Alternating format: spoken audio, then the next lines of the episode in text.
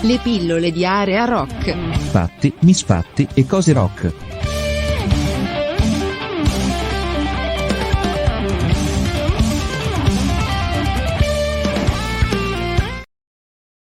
Beh, eh, un ciao a tutti, eh, chiaramente eh, benvenuto soprattutto ad Antonio De Rubertis degli Anima Noir, un, una band leccese, quindi Salentina, Forza Salento, visto che anch'io sono salentino, per cui eh, questo diciamo che è il nostro spazio eh, di area rock che ogni tanto dedica alle interviste ed anche quelle che sono le novità. E con Antonio De Rubertis siamo qui proprio perché loro sono usciti con il loro primo oh, lavoro.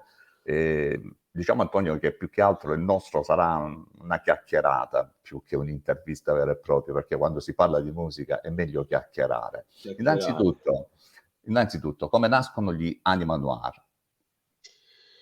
Gli Anima Noir nascono come, boh, credo, la maggior parte delle band, come dire, del circuito indipendente, autoprodotte, così per caso.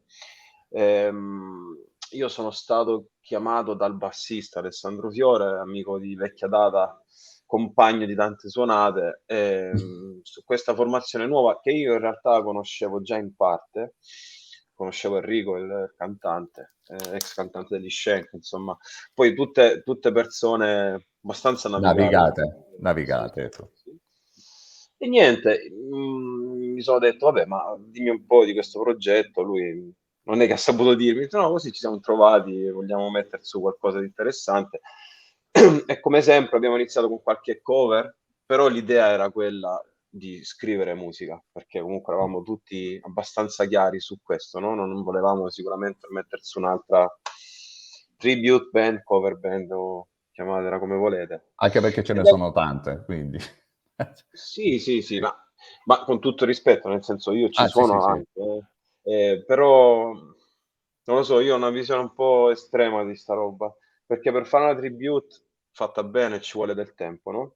Quindi sì. secondo me eh, impiegare energie, risorse, quando poi si ha, si ha, la capacità di scrivere la musica propria, la vedo un po' come, come dire, uno, sprecare un'occasione, ecco, l'ho sempre vista così, però poi in realtà ci suono, è divertente, nelle varie tribute, no? Una tribute con i Pink Floyd, altra, altre robe così. Però io trovo sempre... Scusami Antonio, a proposito di Pink Floyd, recentemente avete fatto qualcosa anche per festeggiare il, i 50 anni di... Sì, sì, Wish abbiamo fatto sì. mercoledì scorso, che erano appunto i 50 anni Dark Side of the Moon, uno spettacolo certo. meraviglioso certo. al cinema moderno di Tricase, è tutto pieno, sinceramente non me l'aspettavo. Con Beh, tutto vabbè, rispetto dei Pink Floyd, però, però sai comunque eh, la gente è un po' pigra su questo, invece no, no, no, è stato meraviglioso, meraviglioso. Vabbè, veniamo al, al, al, nostro succo in modo particolare. Quindi voi nate nel 2019, no? Uh, sì, come progetto sì, artistico, sì. diciamo, di musica inedita. Poi, eh, praticamente, una volta nati, eh, tra l'altro, eh, so che alcuni, alcuni, componenti della band hanno già lavorato per Marlene Kunz, Blonde Raid, o almeno Teatro degli Orrori, hanno sì. lavorato come diciamo la cosiddetta band di spalla, band di spalla, ma comunque hanno già avuto un'esperienza abbastanza tosta per quanto riguarda il palco. Vai a te. Sì, sì, come dicevo prima, un po' tutti già navigati no? nel mondo della musica, al mm. di là poi delle aperture, la maggior parte di noi ha o ha avuto esperienze di creative, insomma, quindi di band che hanno scritto musica. Eh, sì, nasce nel 2019, fine 2019, poi ci ha travolti la pandemia, questo ci ha relativamente fermati un po', però avevamo già delle buone bozze, in particolare Carmelo delle Rose, che è il chitarrista della band e nonché autore di tutti i testi, sì, praticamente tutti i testi veniva su con dei riff, delle bozze, praticamente abbiamo, ci abbiamo arrangiato un po' di roba e sono nati pezzi, eh, pezzo dopo pezzo, strofa dopo strofa, è uscito su un disco di 45 minuti circa, adesso non ricordo, però 10 brani, si chiama La Ragnatela ed è uscito uh, il 24 febbraio, questo. Senti, nell'album, eh, devo dire la verità, c'è una vena eh, molto cantautoriale. vena cantatoriale nel senso che guarda molto a quella che, eh, diciamocelo chiaramente, la musica italiana, quel rock italico che mm, forse un po' troppe volte tralasciamo. Per rock italico chiaramente mi riferisco a, a non a quelli che sono stati i gruppi progressive storici, ma almeno a quelli che sono uh, le, le ultime movenze della musica rock in Italia. È una scelta quella comunque anche di focalizzare la vostra attenzione su questa sorta di cantautorato? Diciamo una scelta istintiva più che, più che voluta, cioè non ci siamo mai messi a pianificare come dire, un bacino di utenza o un, una sezione di ascoltatori particolare, questa cosa non l'abbiamo mai analizzata. I pezzi sono mm. praticamente frutto dell'istinto delle esperienze musicali, degli ascolti soprattutto. Ecco, la parte molto cantautoriale che personalmente mi, trova, mi trovava all'inizio un po' distante perché cioè, io scrivo musica che non ha voce, cioè io produco ambient, elettronica, neoclassica, quindi le voci non ci sono proprio. Quindi per me era lontano anni luce questa storia. All'inizio con un po' di difficoltà, però in realtà i testi mi sono piaciuti subito, la linea melodica che che è stata scritta, mi è piaciuta, quindi è stato per me, anche per gli altri ovviamente, eh. poi io da intervistato racconto da, dal, dalla mia prospettiva, poi non so, magari in, in futuro ci sarà occasione di, di, di, fare un confronto con tutti quanti. Perché no? Mi ha trovato all'inizio un po' spaesato, però l'ho apprezzata ed è stato divertente costruirci e scriverci su parti di Rhodes, di Wurlitzer piano, sintetizzatori, mm. uh, stato, però sì, molto cantautoriale. Sì, anche perché dico, uh, facendo riferimento a quelli che sono i pezzi, no? Uh, Mantide, ad esempio, un disco rotto che non suona più, eppure oltre il senso c'è una composita ver- musicale, almeno questo è il sunto del pezzo, giusto per uh, fare un'introduzione. Ecco come nascono certi pezzi, certi brani. È vero, è vero. Beh, tutto il disco è in realtà un racconto di un'esperienza molto personale di Carmelo a sì. cui ho chiesto l'autorizzazione di poterne parlare, mi ha detto di sì. Eh. è un'esperienza uh, sentimentale molto personale, travagliata, di una sua importante storia d'affetto e d'amore. Super spoiler, finita malissimo. E quindi lui ha avuto diciamo, l'esigenza di riversarla, di sputarla su, su questi testi, costruirci dei brani e poi ci siamo resi conto veramente che erano scuri da alcuni punti di vista, molto a tratti noir, ecco da dove poi nasce parte il nome, perché a un certo punto ci siamo iniziati a prendere in giro, ma quanto siamo depressi ragazzi, però non va bene sta cosa, perché le sonorità in alcuni punti sono, eh, lì, per esempio l'impiego di molti accordi minori, progressioni armoniche molto improntate appunto sull'incupimento del brano più che l'allegria. Quindi poi, detto, spoilerato pure da dove nasce il nome, ecco, Emanuele. Beh, vabbè, comunque non è un disco da tagliarsi le vene in fondo in fondo. No, no, no, no, no, no, no, no, no. Però, però, c'è qualcosa di... di, di ah, per esempio, se prendiamo ad esempio Freddo, eh, il, la, ah, tipica no, sì. ecco, la tipica apertura di rock italico, no? Sì, sì. Diciamocelo chiaramente, dai. Senti, sì. ehm, al di là di quello che comunque sono le composizioni del disco, che fatti un po' di pubblicità, almeno qualcuno va ad ascoltarlo su Benedetto Disco, soprattutto a, a, a comprarlo, ad acquistarlo. Eh, secondo te... Mh, il, vistro, il vostro è un disco comunque che eh, ha una cosiddetta, io lo dico cosiddetta sfaccettatura rock, o almeno chi come noi è abituato ad ascoltare musica rock lo capisce subito entrandoci dentro, però appunto poi va a, va a toccare quelle che sono certe vette eh, proprio di eh, cantautorato, ma ad esempio ci sono anche alcuni passaggi grunge. Eh, eh sì, sì. Ecco, il grunge con il cantautorato, come avete fatto? ah, non lo so, ma eh, ripeto, quello viene appunto da, dalle influenze musicali. La maggior parte di noi, io sono il più piccolo della band, però mm. eh, comunque siamo cresciuti nel, fino anni, io fino agli anni 90, primi 2000, gli altri se li sono goduti gli anni 90. È chiaro che cioè, quello, quello, che scrivi, quello che, che, che, che, sputi fuori è frutto comunque di, di un vissuto no? musicale, degli ascolti. E si sente Ah, ecco, per, per esempio, la ragnatela è tipicamente rock, si sente che è proprio rock, eh? Non- non- Sì, infatti sì. segue proprio quel mood, quel pieno- comunque pieno di sentimento, per carità, però il rock si sente. Senti, eh, eh, veniamo più a quello che è il panorama musicale salentino. Come vedi la scena rock nel Salento?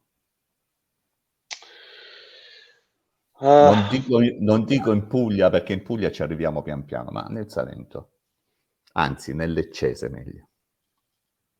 allora, rispetto a qualche anno fa, ehm, a malincuore noto una carenza di posti di, come dire, di, in cui si può ascoltare, discutere, eh, godersi questo tipo di musica. Ecco, questa cosa la sto vivendo male, la stiamo vivendo male in realtà tutti quanti perché sempre meno, eh, come dire, appunto lo- locali, no? Posti ehm, si trovano in zona. Un po', vabbè, sicuramente la pandemia, un po' perché c'è stato un leggero disinteressamento generale, credo, su un po' meno fermento rispetto a qualche anno fa. Questa è una cosa che, che è la mia opinione personale, però sicuramente è oggettivo il fatto che ci sia meno musica buona da ascoltare. Ma non voglio fare il nostalgico, il boomer, però No, effettivamente no, è ci mancherebbe. È una tua opinione, libera opinione.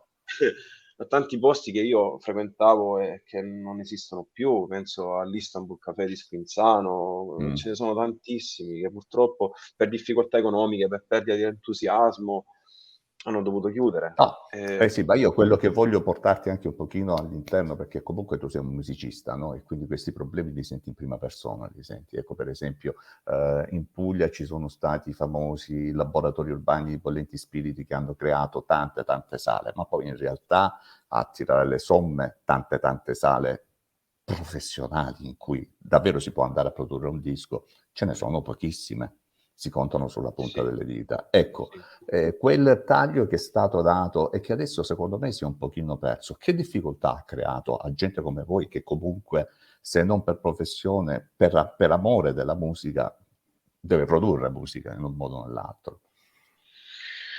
Allora, da questo punto di vista mi sento di dire che in realtà siamo dei privilegiati, perché è un'era in cui oggi non posso fartelo vedere perché ho il computer attaccato, però oggi si può mettersi un piccolo studio musicale a casa, avere una qualità di produzione, se si sa chiaramente muoversi Usare, con la certo. tecnologia e gli strumenti, di ottima fattura. E, e in realtà ad oggi molti pezzi, al di là della scena rock o non rock, anzi forse quella rock è quella che ne può usufruire di meno, poi magari mm, Sì, spiego sì, perché.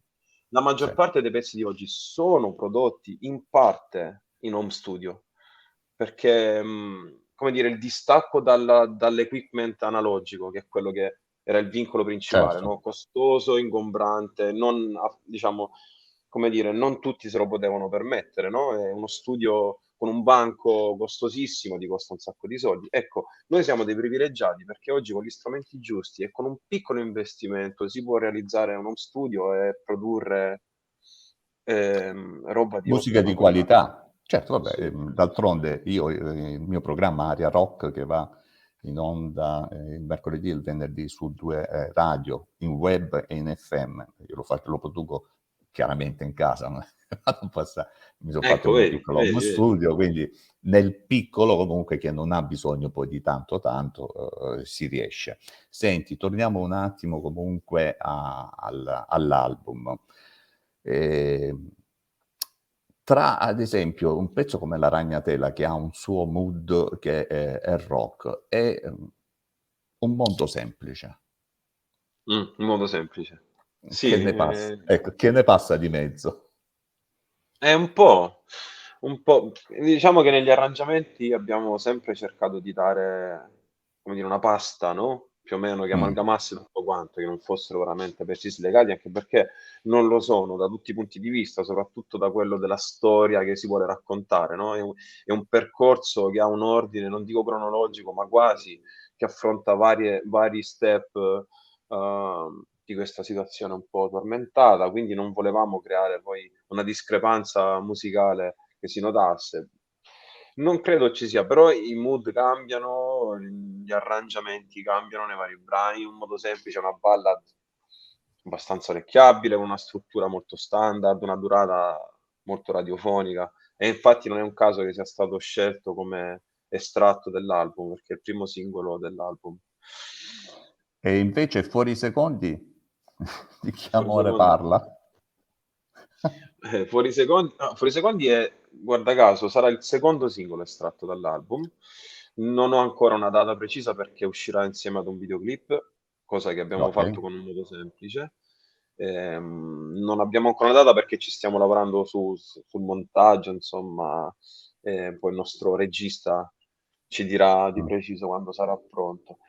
È in modo semplice un po' più incazzata, permettimelo di dire, rispetto, eh, scusami, fuori secondi un po' più arrabbiata rispetto a un modo semplice, C'è un po' di cattiveria in più, soprattutto sui testi, sì. e anche sulle linee di basso, magari ritmiche. Poi si poggia, c'è una parte in cui è quasi completamente strumentale, c'è questo synth che si apre, lascia spazio un po' a una voce solista, senza strumenti, senza parti ritmiche, poi riprende e chiude col botto.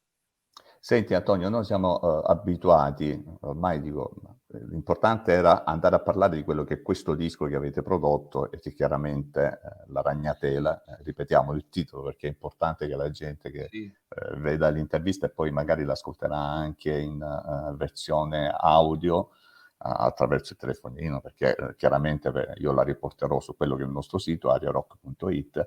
E, ehm, ecco, dicevo, quello che è importante è comunque che questo disco uh, venga uh, non solo ascoltato, ma anche acquistato, perché è anche un supporto per quelle band come voi che comunque hanno bisogno di una spinta, hanno, e, e noi come Area Rock cerchiamo di uh, proporre quanto più possibile quello che comunque sono lavori che da un certo punto di vista meritano, perché non tutti hanno capacità di fare dischi e di portare avanti anche quello che è un certo tipo di, di discorso, anche perché questo torna eh, di, eh, di, buon modo a quello che è comunque la produzione pugliese che grazie a, a Puglia Sound comunque ha avuto un'esplosione negli ultimi anni, no? eh, sì. C'è stata una, una forte spinta.